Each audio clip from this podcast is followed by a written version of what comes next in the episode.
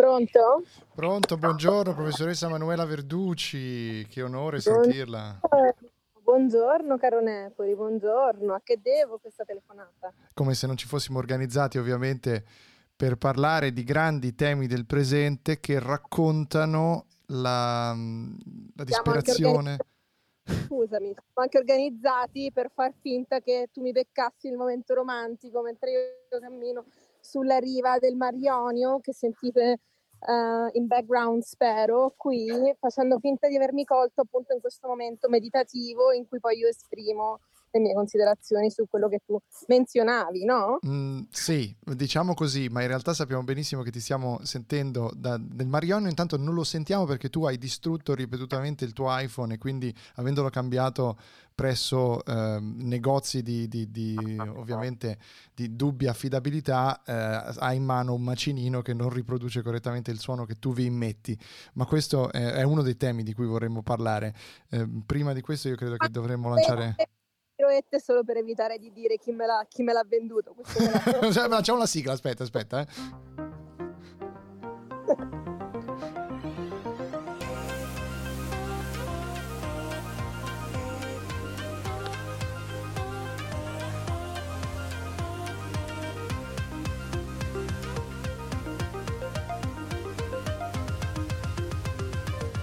Siamo quelli dell'ultima fila.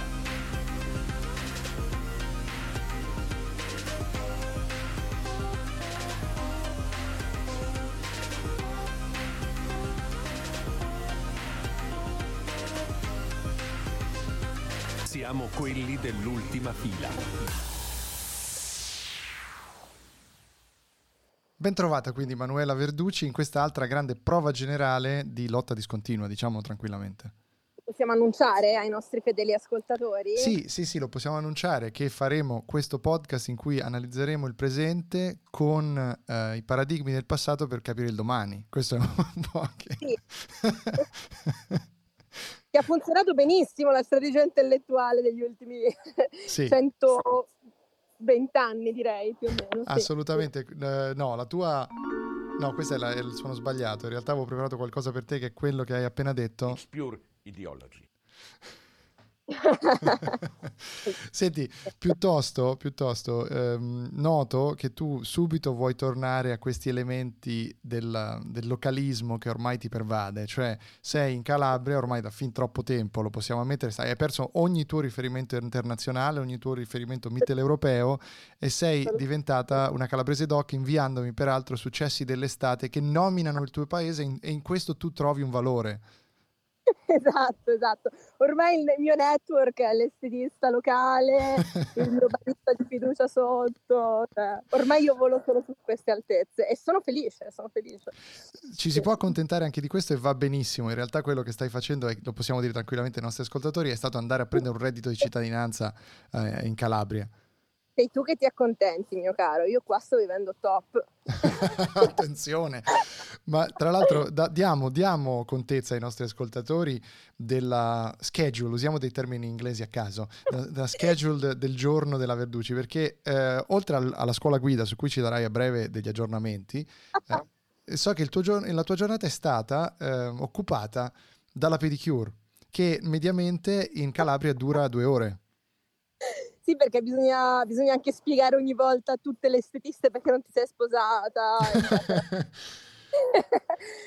Come mai una ragazza così bella, e sottolineo così bella per i nostri ascoltatori che dovessero essere in cerca di nuovi amori? No, scherzo. Però e, no, è bellissimo perché sul mio schedule di oggi, sul mio Google Calendar di oggi, c'è esattamente eh, l'appuntamento con la mia estetista alle tre e mezza per la pedicure, poi c'è ultima fila che Ovviamente. stiamo facendo e subito dopo c'è una Zoom call con diciamo l'ultimo pilastro esistente della teoria critica, diciamo, e, e, il signor Axel Honneth, uno dei più grandi filosofi viventi, che appunto viene a raccontare a me e al resto dei miei colleghi della Freie Universität um, come riformulare la resistenza in tempi post-capitalisti. Quindi, questi sono, diciamo, queste sono le sfumature dell'anima che io attraverserò. Direttamente alla carriera, ma dirai, dirai, al dottor Axel, dirai chiaramente che, eh, ovviamente Axel, ripetimi il cognome. Axel Honnet. Axel Honnet, certo, ovviamente, certo. Eh, Axel Honnet, che i nostri ascoltatori non c'è bisogno di spiegare chi sia. Certo, assolutamente no, assolutamente no. Molto bene, molto bene. Eh, questa è ovviamente, credo anche sia più o meno la schedule del calabrese medio in realtà, quindi non ho assolutamente nessun dubbio che tu non stia facendo... Devo stare un po' attenta a switchare proprio la testa, quando, perché appunto arrivo dal bar e mi, invece mi metto nel colloquium accademico internazionale di Axel Honnet. Ehi Axel, c'è cosa? Eh, questo è pugliese. E dentro e faccio, oh ciao Pino, oh ciao Coso, eh, tipo mi mantengo nella mia entro, entro sbeffeggiando di limiti di velocità che avrei violato eh, a scuola guida. Quindi prima devo proprio cambiare un attimo, spero di riuscire a cambiare, a cambiare, orizzonti prima di entrare nel colloquium di Axel Honnet oggi, perché sennò... e in questo ovviamente ti aiuta il caffè shakerato che hai appena preso al baretto sotto casa, mentre tua nonna, come un panotticon eh, Foucaultiano, ti osservava dal, dal terrazzo. Esatto. Esatto, esatto, esatto. Posso usare, posso usare una, posso una volgarità? Dilla, dilla, sì, sì, sì. Google gliela suca mia nonna.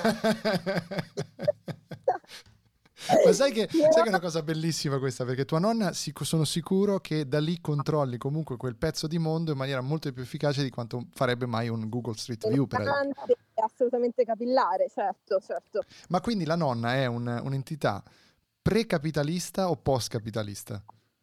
No, è un'entità, diciamo, sovracapitalista. Ah, direi. ok, gioca proprio in un'altra serie. Esatto, esatto. Il capitalismo è una struttura magari temporanea di passaggio, mentre la nonna calabra eh, sopravviverà, ha sopravvissuto al feudalesimo.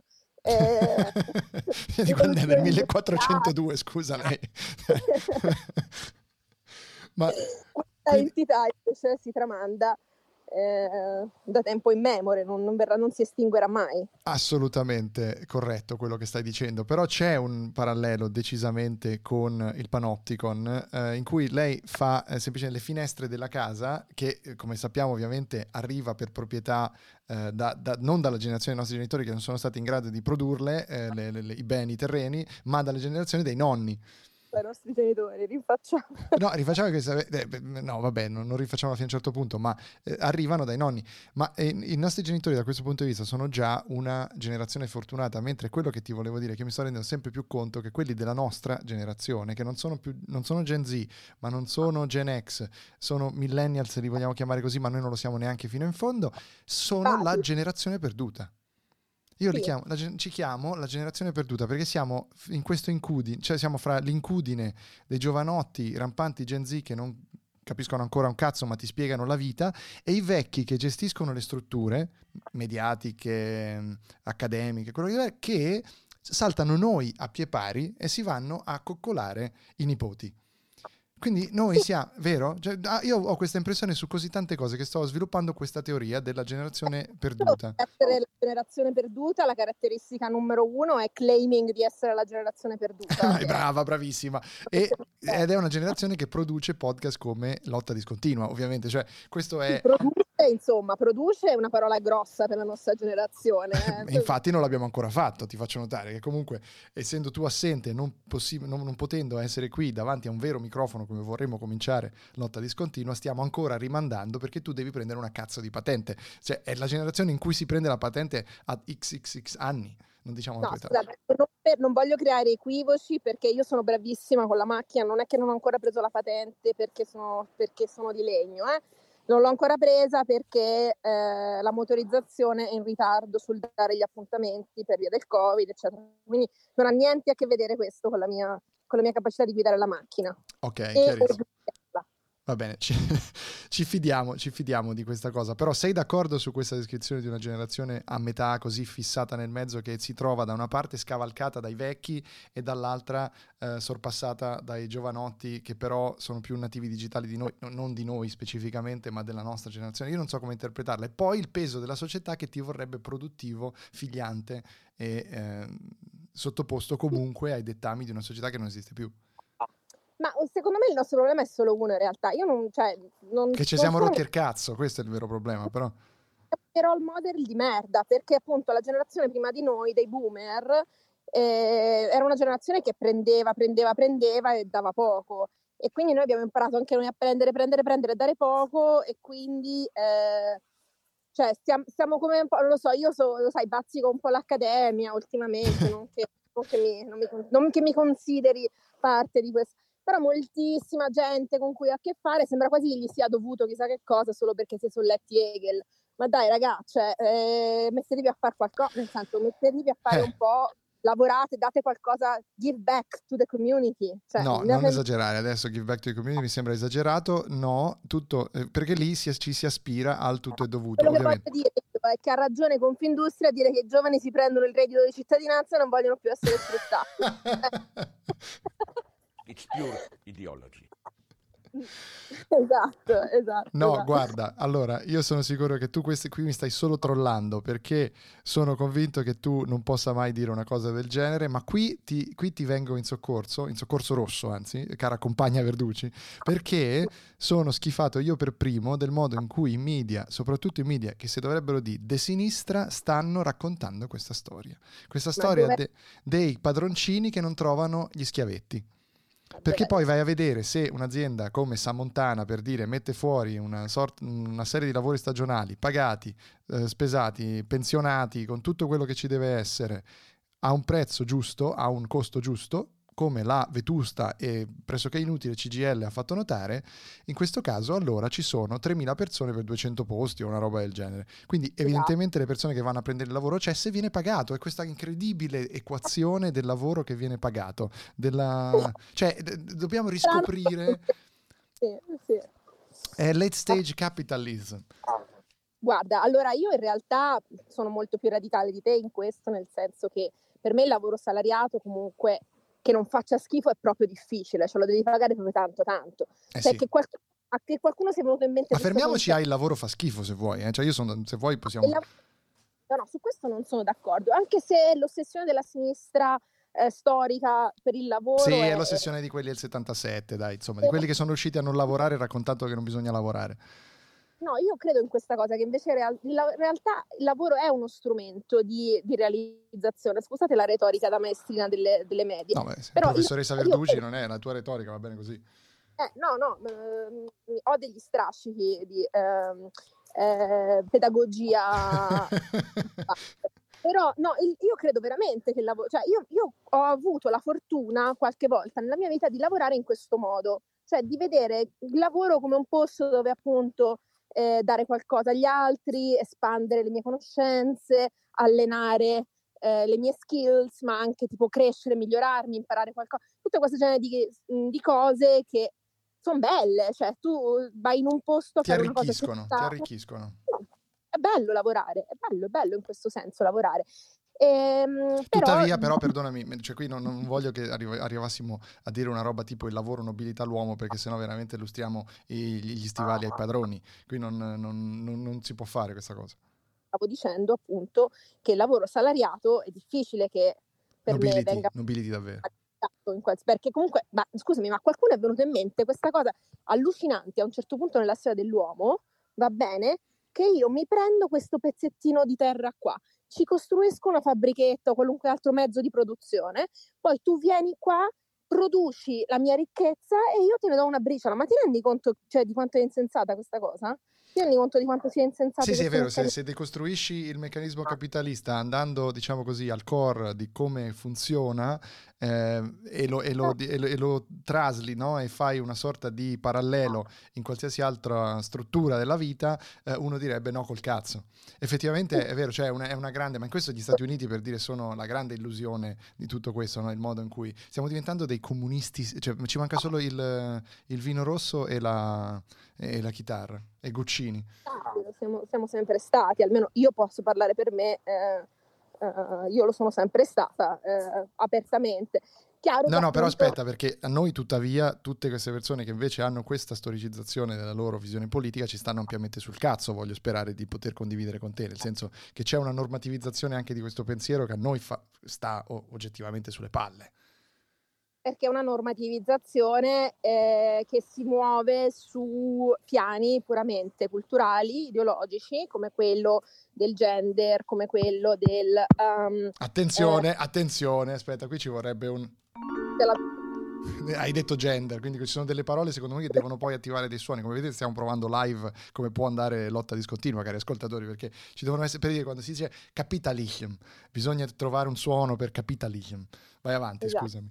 Ma non staremo esploitando un po' i nostri ascoltatori di ultima fila che non gliene frega un cazzo del marxismo, magari vogliono solo sentire come mi sono rotta l'iPhone e come l'ho riparato male. No, o, no, no, o... i nostri ascoltatori di fila ascoltano quello che cazzo interessa a me a paletti, questo è chiaro ovviamente, cioè non, non c'è nessun tipo di, di, dinamica. E poi soprattutto io voglio che se ci sono dei nostri ascoltatori di destra ci chiamino, ci dicano io sono di destra, mi piace tantissimo questa cosa, cioè noi ovviamente lo diciamo, siamo di sinistra, ma noi vogliamo il dialogo democratico e questa è una cosa incredibile che... Ah, il mosserino, la libellula questo. no, ma eh, pensaci, pensaci, perché questa è la, è la grande cosa che io odio eh, del, de, de, del, dialogo democratico italiano. Cioè bisogna pensare in un certo modo. Ci, ci serve una, una, mm, una, balena spiaggiata come eh, Michele Santoro che va in televisione a dire ragazzi, però rendiamoci conto che il giornalismo non è fare i portavoce delle case farmaceutiche. Siamo tutti d'accordo che il vaccino ci salverà dal casino in cui siamo, ma siamo anche tutti d'accordo che viene da un meccanismo capitalista che arricchirà una, una porzione molto ristretta di, di chi eh, ovviamente potrà sfruttare questa situazione però non lo possiamo non raccontare del tutto perché altrimenti diamo un'informazione. Invece ci troviamo da una parte il silenzio totale sul fatto che si possa anche dire male dei vaccini, che cazzo io me lo sono fatto, sono vaccinato full, ci credo fino in fondo, però sono sicuro che i media dovrebbero anche... Eh, stamattina leggevo un articolo che diceva che comunque del tedesco, tra l'altro, della Berliner Zeitung, che diceva che comunque continuano ad esserci degli Ausbruch, come si dice? Eh, de, de, quando, sì, dei focolai. Dei, dei focolai negli ospizi dopo il vaccino, no? Perché appunto eh, non ti protegge dalla, dalla possibilità di ammalarti. Il vaccino è stato raccontato malissimo, mettiamolo così, è stato raccontato in maniera univoca e normativizzante, come abbiamo sempre detto, perché bisogna solo dire vacciniamoci tutti. Ma il problema che eh, non, non, riescono a vedere, in, in, soprattutto molti miei colleghi, e io lo dico da uno che sarà sempre comunque favorevole al vaccino, è che dare una voce univoca e non aprire in maniera critica al contrasto, ovviamente non con gli imbecilli che dicono siamo sotto il nazismo perché ci dobbiamo fare il vaccino, quelli li devi solo far sentire per mandarli a fanculo, ma è ovviamente un caso in cui io non ho un'informazione completa. Poi il vaccino lo devo decidere e me lo faccio, se vogliamo non essere eh, la Chinese Democracy, ovviamente, no? Quindi... Su questo, secondo me non è un problema di dittatura ideologica o di problema, non è un problema mediatico di controllo delle informazioni, è un problema eh, di imbecillità totale e qui mi ti riporto sul mio argomento preferito, Grande. Della, della classe peggiore di esseri umani che ci è toccata. so già dove vuoi andare a parare. Eh, mi dispiace doverti attaccare, anche se non ne, sei, non ne sei un esempio, certo, altrimenti non ti starei rivolgendo la parola, però eh, il problema è sempre il livello della discussione mantenuto dai tuoi colleghi giornalisti, che sono eh, veramente una forma di vita eh, io te lo lascio dire perché lascio dire tutto, ovviamente io non la penso totalmente così, ma il problema è che posso capire da dove derivi questo tipo di, um, di questo tipo di, di, visione del, del, del, lavoro giornalistico, soprattutto diciamo così, chiamiamo così, dell'industria mediatica, perché in realtà anche l'industria mediatica funziona come la fabbrichetta che si è presa una porzione e ti do una briciola per le tue risorse, perché la maggior parte di quelli che sono uh, i giornalisti che tu uh, in questo caso disprezzeresti sono in realtà nella stessa condizione posizione, ma ovviamente più fortunata, del, uh, de, de, dell'operaio che va in fabbrichetta a dare porzione del suo tempo per ottenere briciole dalla produzione del padrone. Questo è, è assolutamente... È uno degli esempi migliori di guerra tra poveri questo, nel senso che loro devono seguire una logica specifica di sopravvivenza loro stessi eh, per, per, affermare la propria esistenza, per avere il diritto insomma, a una paga. Convinto anch'io, convinto anch'io, sicuramente, però ovviamente ci sono mille, mille sfaccettature a questa cosa e si può fare giornalismo anche in maniera diversa e ce ne sono molti che lo fanno in maniera diversa, voglio sperare di essere uno di quelli, almeno ai tuoi occhi, ma eh, al, al, netto Vabbè, di questo però... iPhone è facile. Senti, fammi, no. un fammi un articoletto sul vaccino invece, dai. Hai ragione, però io non ho quel tipo di spazio lì, questo è il grande vero problema, cioè quel tipo di spazio lì io non lo voglio neanche andare a prendere perché per com'è l'industria italiana da un certo punto di vista um, non c'è una... Un, il problema è anche questo, nel, nel 2021 si veicola la semplificazione e siamo schiavi della semplificazione assoluta. Per questo comunque servono persone che raccontino queste cose con una profondità che non è quella che probabilmente vorrebbe qualcuno tu, del tuo spessore culturale. Questo, questo è anche il problema. Lo spessore culturale degli altri, mm. sai, perché io credo, io non credo nella natura umana, se posso subito spararvi un pippone così, It's nel senso che io non credo che la gente sia o scema o intelligente o colta o cretina. Io credo che la gente sia, diciamo, il risultato di un processo culturale in cui la immergi per anni, eccetera. Se tu continui a dargli da mangiare queste schifezze, il risultato è che fra dieci anni ce l'hai ancora più imbecille questa gente qua. Sì, chiarissimo, senso. chiarissimo. Però lì entriamo in un campo eccessivo per cui bisognerebbe fare un'intera puntata di lotta discontinua sul giornalismo e la faremo, e la faremo.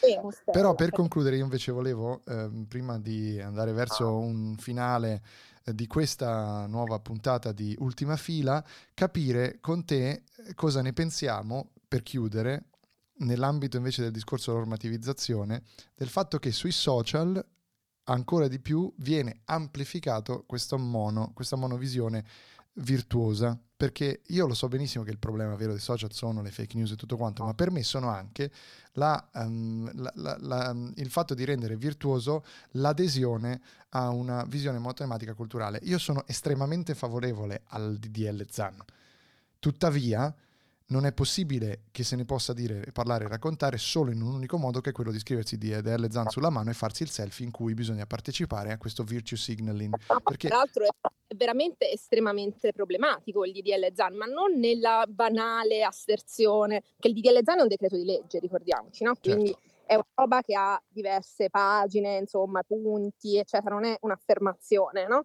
Quindi allora ci sono delle parti abbastanza scontate, ovvie, no? Che mm-hmm. sono quelle di che, che richiedono di estendere eh, le aggravanti per la violenza a un certo, certo numero di azioni. Siamo tutti d'accordo, giusto? Il gender. È... Però poi ci sono delle parti sulla politici- politicizzazione del linguaggio che non sono così soft, nel senso che cioè, eh, hanno ragione a destra a dire questa roba qua può risultare in obbrobri, come ti ricordi quella storia di quel professore cinese? Eh, eh, americano no, che aveva detto niga niga perché si dice niga in cinese. Esatto, era una parola cinese, spieghiamo ai nostri ascoltatori, sì. è una parola cinese che si pronuncia niga, che suona molto come la parola... Come la parola con la N americana.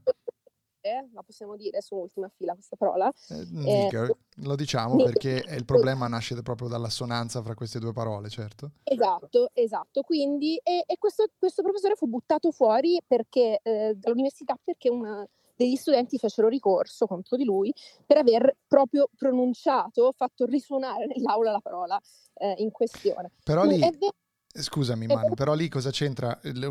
Cioè, lì il problema è l'entitled dei millennial che, che eh, se mi sento offeso allora c'è l'offesa, eh? cioè, lì più, il problema è più quello, l'automatizzazione dell'offesa se io mi sento offeso. Corso, eh? nel senso che c'è anche qualcosa di vero in questo, se mi sento offeso Ovviamente. c'è l'offesa però il problema sorge nel voler trasformare questo in un atto giuridico, secondo me, perché eh, stai delegando um, alla giurisdizione una cosa che invece fa parte dell'educazione, dell'empatia, del rispetto tra le persone, una, una cosa che non si può politicizzare troppo. E se la politicizzi troppo vai appunto a sfori in quegli obbrobri. Sì eh, Bellissimo perché andiamo a, sfo- a, sfociare nel problema del, del, potere giudiziario italiano, perché a quel punto effettivamente se tu mi lasci un'interpretazione giudiziaria a questo tipo di cosa ci sarà un'interpretazione ideologica di, una, di un elemento di legge. Questo è fondamentale anche. Ed, ed, ed è anche rispondere e qui per fare l'avvocato del diavolo c'è già un'interpretazione ideologica di parte eh, e che stava corretta, va corretta a colpi di, eh, insomma, di legislazione questo non lo so, però è anche vero che probabilmente se siamo arrivati a questo punto, adesso abbiamo una lente molto forte sul fatto che questo andrebbe a penalizzare una categoria di persone magari non particolarmente sofisticate nell'uso e nella comprensione dei codici di linguaggio contemporanei, tipo il mio amico al bar che certo. mi fa il cappuccino, che magari non si è letto Judith Butler, però cioè non è una cattiva persona, potrebbe dire No, una però stronzata. ecco, gliene facciamo comunque una colpa perché noi siamo elitisti e elitari. Esatto, esatto. Quindi vai a penalizzare appunto una classe di persone invece di educarle, invece di investire sull'educazione, invece di, di investire sul fatto che questo tizio magari invece Judith Butler la dovrebbe leggere, nel senso che dovrebbe avere accesso agli strumenti culturali per comprendere da solo che cos'è la violenza. Allora, per- magari se Judy Butler scrivesse qualcosa che si riesce a leggere senza avere un PhD, magari sì, cara Manuela Verducci.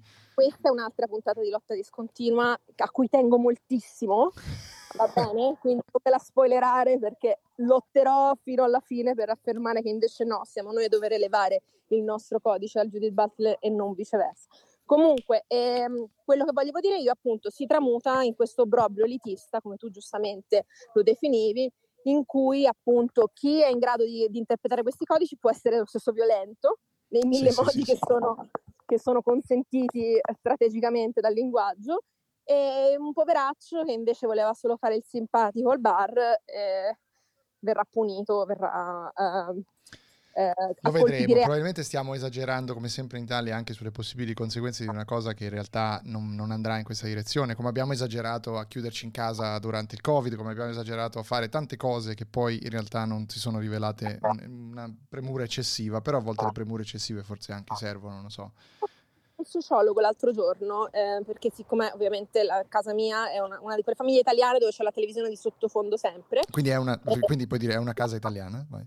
è una casa italiana, e sentivo mio malgrado, però una cosa intelligente di un, di un sociologo che diceva, ehm, io sono di sinistra, io sono sempre stata, appartengo a una tradizione Credo di sia sinistra, Ricolfi eccetera. forse.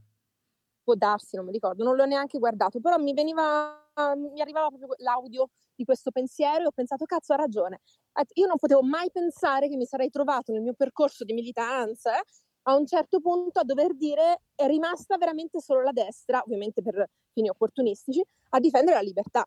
E questo è il grande tema che tornerà, tornerà più e più volte, cari ascoltatori, su Lotta Discontinua, del abbiamo lasciato il predominio della libertà di parola alla destra. Es- esatto, esatto, e quindi su questo ci sentiremo nelle prossime puntate di Lotta Discontinua, speriamo che questo teaser vi abbia... ehm, Interessato? Ovviamente saremo molto più asciutti, la Verducci sarà qui con me davanti, non sarà dal mare a bersi il caffè shakerati, non sarà un sottoprodotto di ultima fila, ma ragazzi, perché fa un caldo boia, c'è un'acqua trasparente meravigliosa, vedo l'Etna in lontananza e lascio- vi lascio col Nepori che dalle sue mura cementate berlinesi chiuderà la puntata. dicendo semplicemente grazie alla professoressa Manuela Verducci ancora una volta per essere stata con noi e vi ricordo che sempre comunque tutto quello che fate, tutto quello che vedete, tutto quello che definisce la vostra vita It's pure ideology.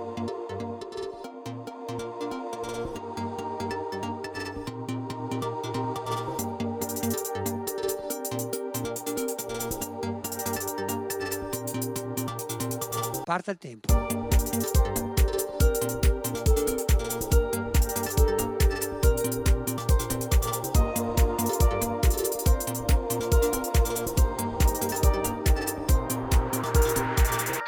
però sanno quali sono i danni che la cocaina provoca nell'organo più prezioso che possediamo. le cosiddette corde vocali Dio ti benedica. Ottimo, molto bene.